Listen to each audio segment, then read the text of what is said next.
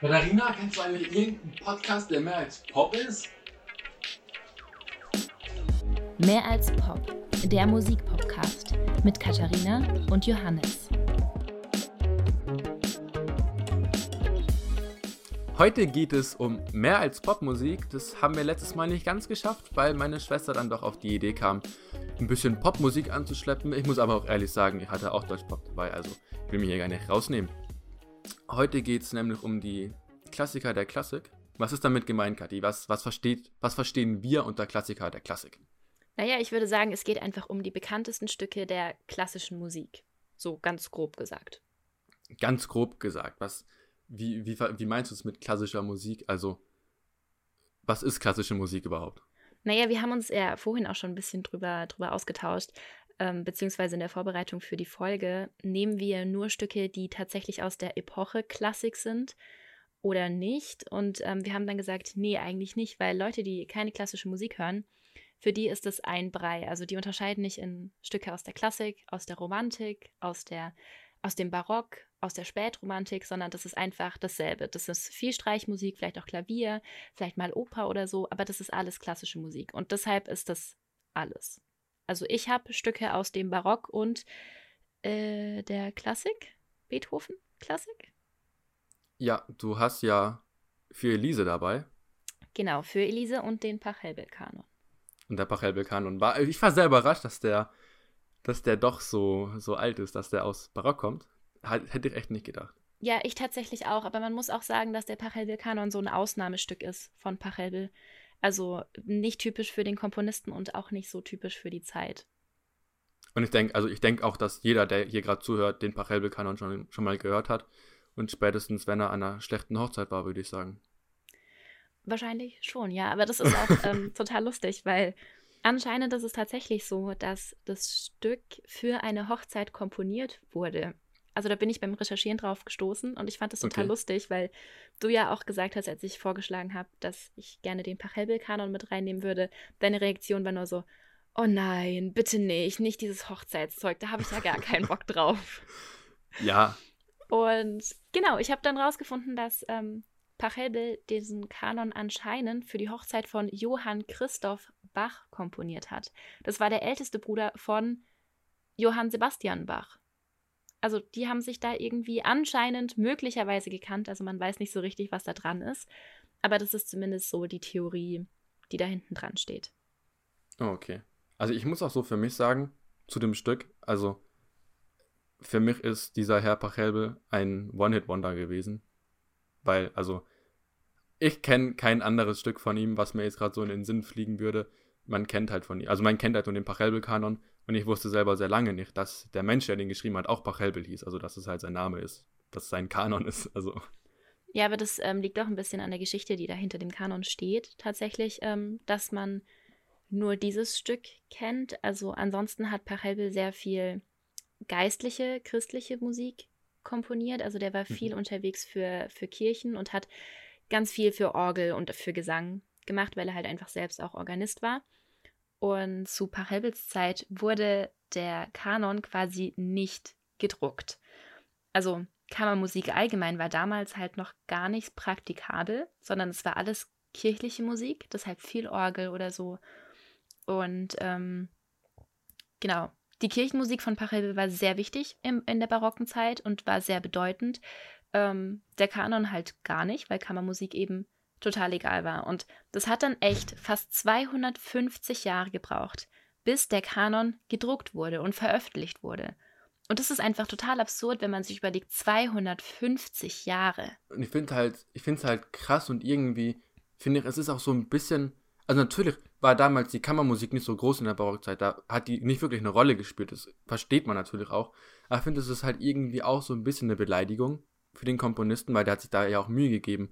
Und überleg mal, The Weeknd schreibt jetzt ein Lied, ein Song und der kommt erst in 250 Jahren raus. Ja, vor allem, also ich meine, wir wissen ja gar nicht, wie die Musik dann sein wird. Also jetzt gerade passt die Musik von ja. The Weeknd, weil es hat sich ja auch so entwickelt. Aber also, wenn ich jetzt die Musik von heute mit ähm, Beethovens Musik vergleiche, der ja 200-jähriges Jubiläum gefeiert hat. Ja. Aber es war seine Taufe, nicht seine Geburt. Man weiß nicht genau, wann Beethoven geboren wurde. Ja, aber auch um den Dreh rum. Also wir sind Ja. in diesem 200-Jahre-Rahmen und ähm, Beethovens Musik jetzt zu veröffentlichen, das würde einfach nicht so viel Anklang finden wie jetzt die Musik von The Weeknd. Deshalb finde ich das einfach so. Ja, ja, eben. Und deshalb finde ich das so krass, dass es funktioniert hat. Also 1919 hatten Musikwissenschaftler die acht Kammermusikwerke von Pachelbel entdeckt und sie dann gedruckt. Und das hat einfach funktioniert. Also die haben dann nicht, die haben dann nicht so direkt richtig viel Anklang gefunden, sondern es hat dann noch mal ein paar Jahre gedauert. Aber so in den ähm, 60ern war das dann ganz verbreitet. Also kurz vorher gab es dann so eine sehr romantische Aufnahme. Also alles nur Streicher und sehr gezogen und sehr Oh. viel Ausdruck. Also so, so hochromantisch einfach. Ja. Und ähm, das hat aber total gut funktioniert. Und ähm, dann wurde, wurden ganz viele Aufnahmen veröffentlicht, dann eben ganz häufig in Filmen wurde das verwendet und bei Hochzeiten natürlich, wo sonst. Aber ich finde es wirklich beeindruckend, dass dieses Stück einfach 250 Jahre später immer noch so gut funktioniert hat, dass es so berühmt wurde, dass es 250 Jahre gedauert hat, bis dieses Stück Anerkennung bekommen hat. Obwohl es ja nur ausgegraben wurde. Weil, also, ich finde es halt krass, es ist ja nicht, dass da, da wurde, dafür wurde ja nicht bewusst Werbung gemacht. Also das heißt, das Stück wurde halt ausgegraben und dann haben ein paar gesagt, ja, das ist 250 Jahre alt, da könnte man dann rein theoretisch eine Uraufführung von machen. Ja, ich, also nee, ich weiß nicht, ob das so war. Ich glaube, das war auch so ein bisschen der Musikwissenschaftler, der das ausgegraben hat, der hat ähm, selbst noch Spielanweisungen hinzugefügt. Also oh, wo Piano sein sollte, wo Forte sein sollte. Und das war halt, in, in der barocken Zeit war das nicht so. Also die Instrumente waren gar nicht dafür ausgelegt, dass sie so große Crescendo oder so spielen können. Und deshalb gab es es dann noch nicht, diese ganzen dynamischen Spielanweisungen. Und die Oh. wurden aber eben da vor diesem Druck, wurden die noch hinzugefügt. Genauso wurde auch das Tempo festgelegt. Und es wurde auch eher als so ein Übungsstück veröffentlicht.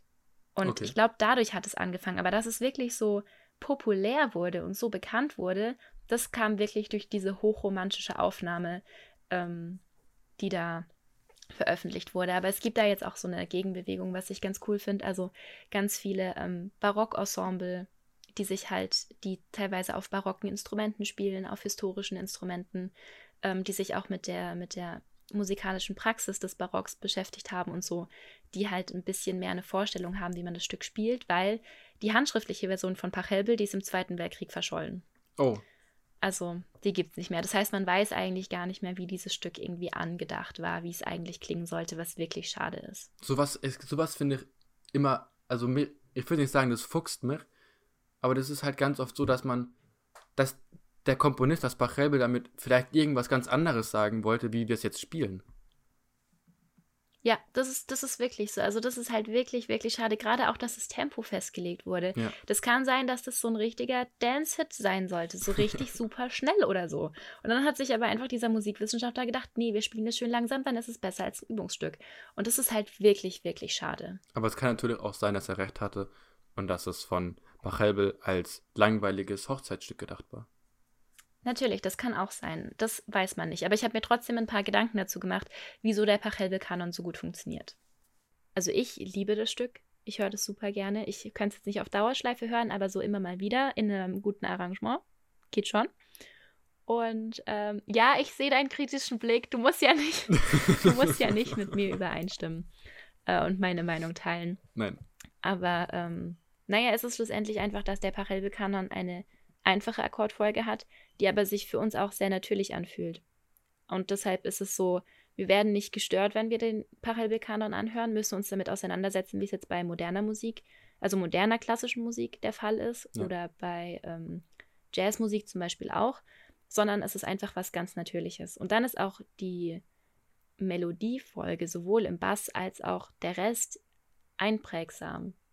Also auch einfach, aber trotzdem so, dass ihn jeder irgendwie mitpfeifen kann, wenn man das Stück einmal gehört hat, weil es sich ja schließlich auch immer wieder wiederholt. Es ist halt ein Ja. Kanon. Ja. Genau. Und es ist aber trotzdem so, ich habe mir das ein paar Mal angehört, jetzt das Stück, dass es immer mal wieder so kleine Stellen gibt, an denen es sich ein bisschen reibt, was halt durch diese Kanonform so ein bisschen zustande kommt. Und ähm, ich glaube, dass da auch so ein bisschen der Reiz dahinter ist. Okay. Also ich finde den Pachelbel-Kanon, den kann man sich einmal im Jahr anhören. Also ich finde, natürlich hat es ist, er harmoniert halt schön.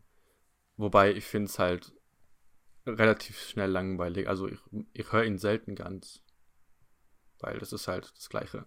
Es ist halt ein Kanon. Also. Ja, aber, ja, genau, aber ich glaube, das ist halt auch so ein bisschen.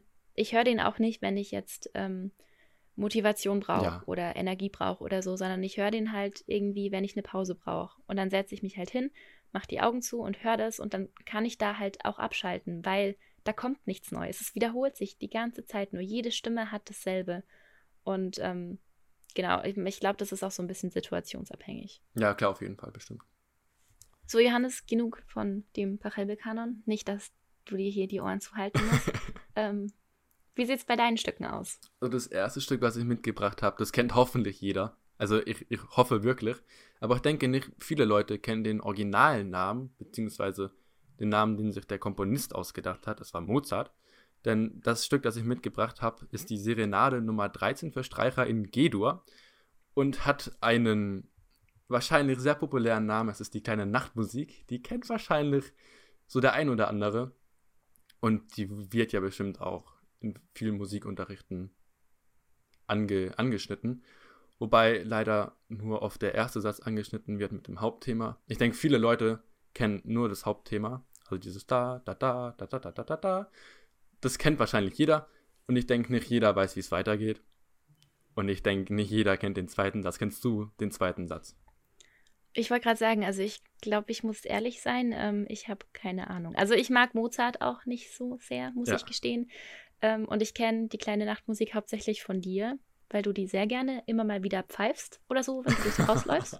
Aber nur das Hauptthema. ähm, ja, ja, eben nur das Hauptthema. Deshalb kenne ich, deshalb kenn ich tatsächlich auch nur das Hauptthema. Und ich kannte zum Beispiel auch gar nicht die, die richtige Bezeichnung, die Mozart sich dafür ausgedacht hat. Ach, die, die kannte ich auch noch. Also das Stück hat den Namen Die kleine Nachtmusik auch nur bekommen, weil Mozart, also eine Serenade ist ja eine Nachtmusik und Mozart hat einfach damals schon den Begriff Serenade übersetzt ins Deutsche und hat es einfach kleine Nachtmusik genannt. Also eine Serenade ist ein Stück, was man oft, also was man traditionell am Abend spielt und oft draußen spielt, genau, also Aber ich finde es spannend, dass ähm, Mozart sich da schon gedacht hat, hey, übersetzen wir doch einfach diesen blöden italienischen Begriff ins Deutsche, damit ihn jeder versteht. Also da hat er ja seine Musik auch irgendwie zugänglicher gemacht für alle Leute. Ja, das ist bestimmt, aber ich denke jetzt nicht, dass. Also ich denke, er wollte das Stück dadurch nicht populär machen, weil er es Nachtmusik genannt hat. Es war ja auch, es wurde in seinen Aufschrieben, wurde ja auch die Serenade geschrieben, die Nummer 13, hat er auch aufgeschrieben. Und es gab dann eben Notizen von ihm zur kleinen Nachtmusik, die auf die Serenade führen.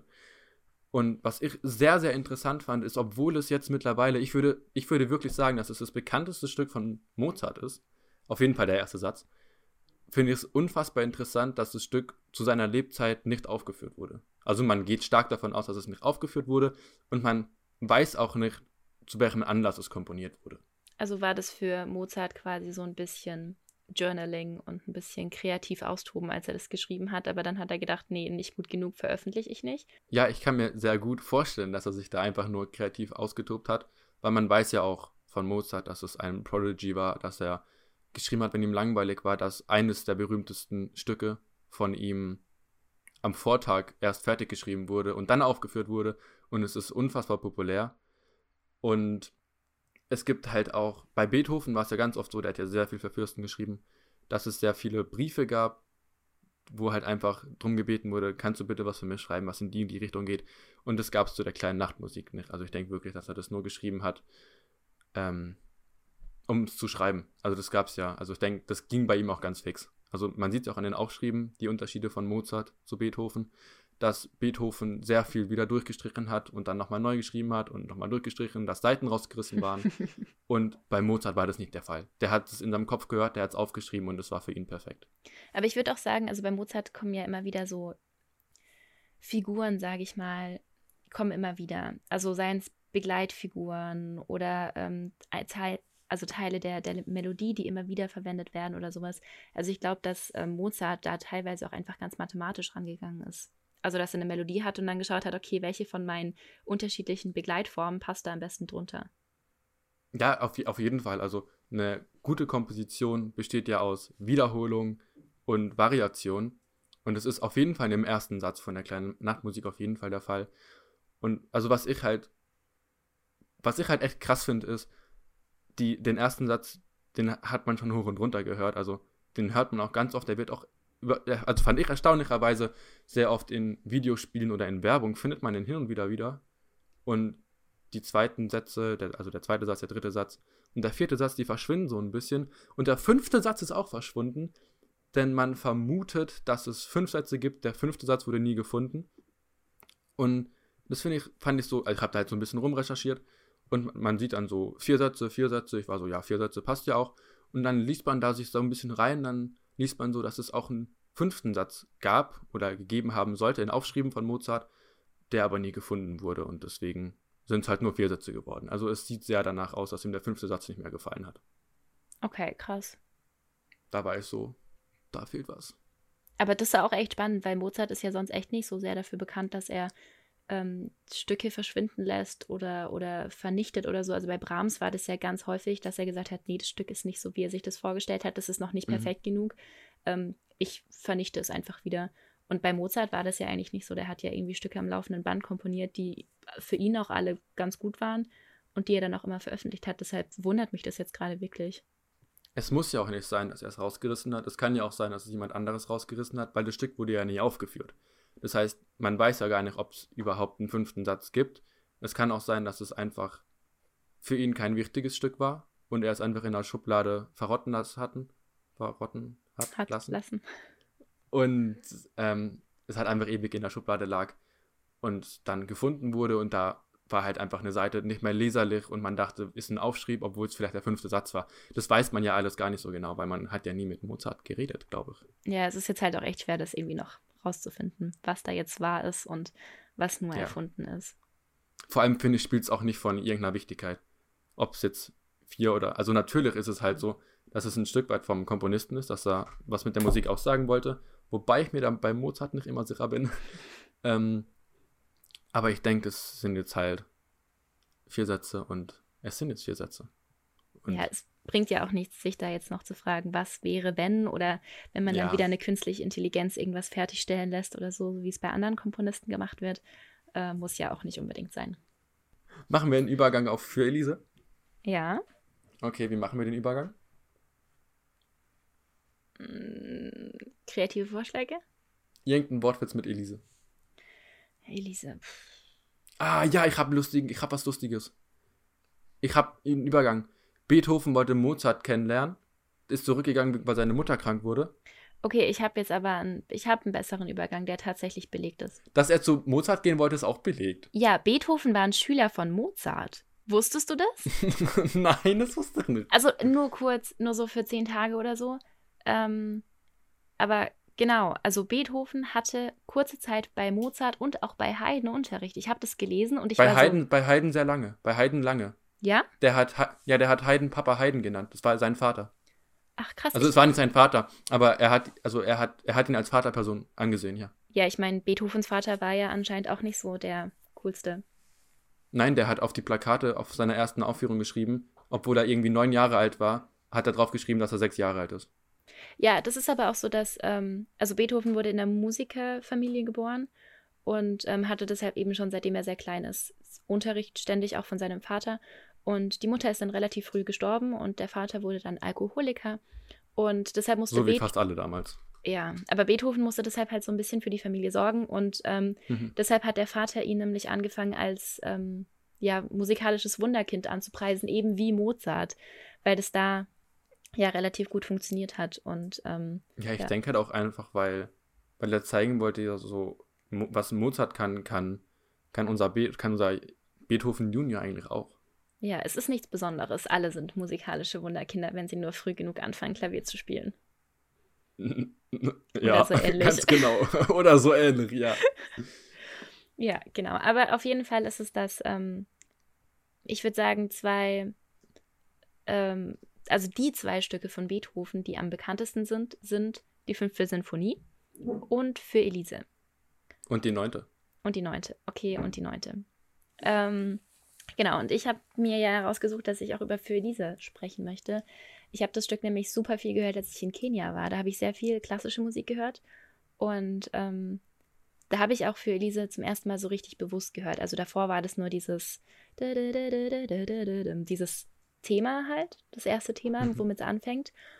Und ähm, da gibt es aber ja eigentlich noch viel mehr.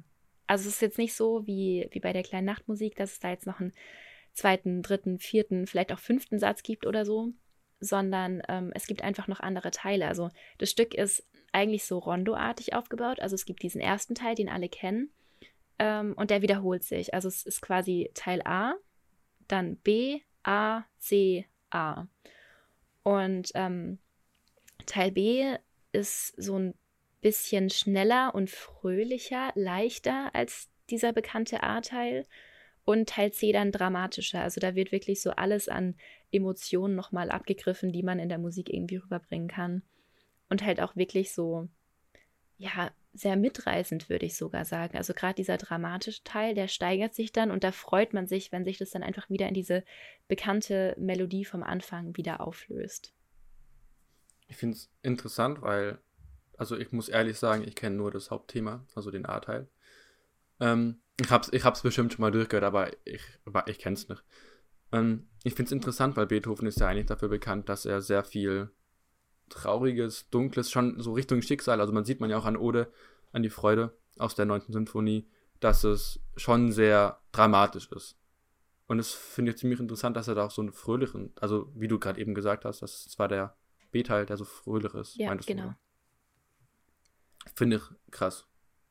Ja, das ist aber, glaube ich, auch so ein bisschen der Situation geschuldet, sage ich mal. Also, wenn man der Musikwissenschaft da trauen kann. Ähm, es gibt nämlich vier Theorien, ähm, wem dieses Stück gewidmet ist. Weil für Elise, wieso nennt man sein Stück für Elise? Da muss ja irgendwie eine Widmung hinten dran stehen. Und ich habe mir jetzt die zwei rausgesucht, bei denen es tatsächlich auch ähm, wissenschaftliche Beweise gibt, dass sich diese Personen gekannt haben.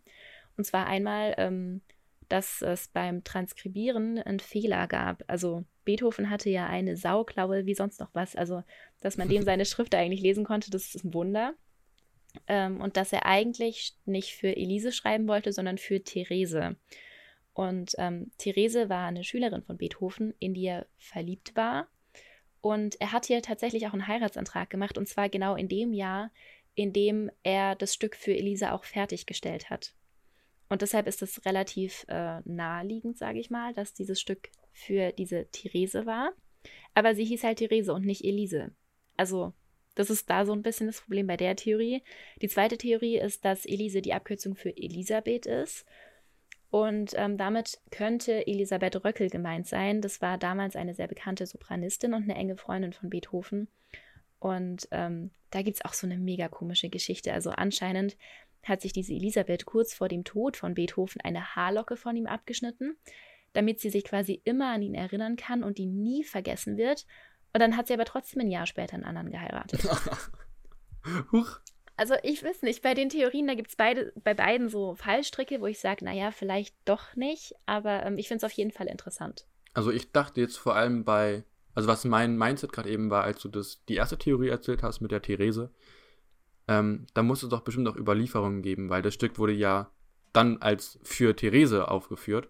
Und ich denke, dass es da doch dann bestimmt auch Briefe an Beethoven gab, weil Beethoven hat ja sehr viele Briefe geschrieben, dass es da bestimmt auch einen Brief gab, so irgendwie so, dass das Stück, dass, dass demjenigen das Stück für Therese gut gefallen hat.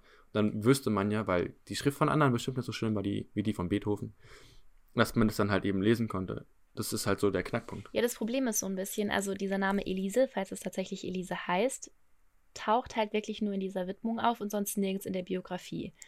Zweites Problem, dieses Stück wurde zwar 1810 fertiggestellt, also das steht so einfach auf dem Papier, war dann aber für Jahre verschollen und wurde erst 1864 wiederentdeckt. Das heißt, man weiß auch nicht so richtig, wie das tatsächlich, also wurde es aufgeführt, wie oft wurde es aufgeführt, war es bekannt, war es nicht bekannt, weil es eben wirklich lange verschollen war und erst nach Beethovens Tod wieder aufgetaucht ist.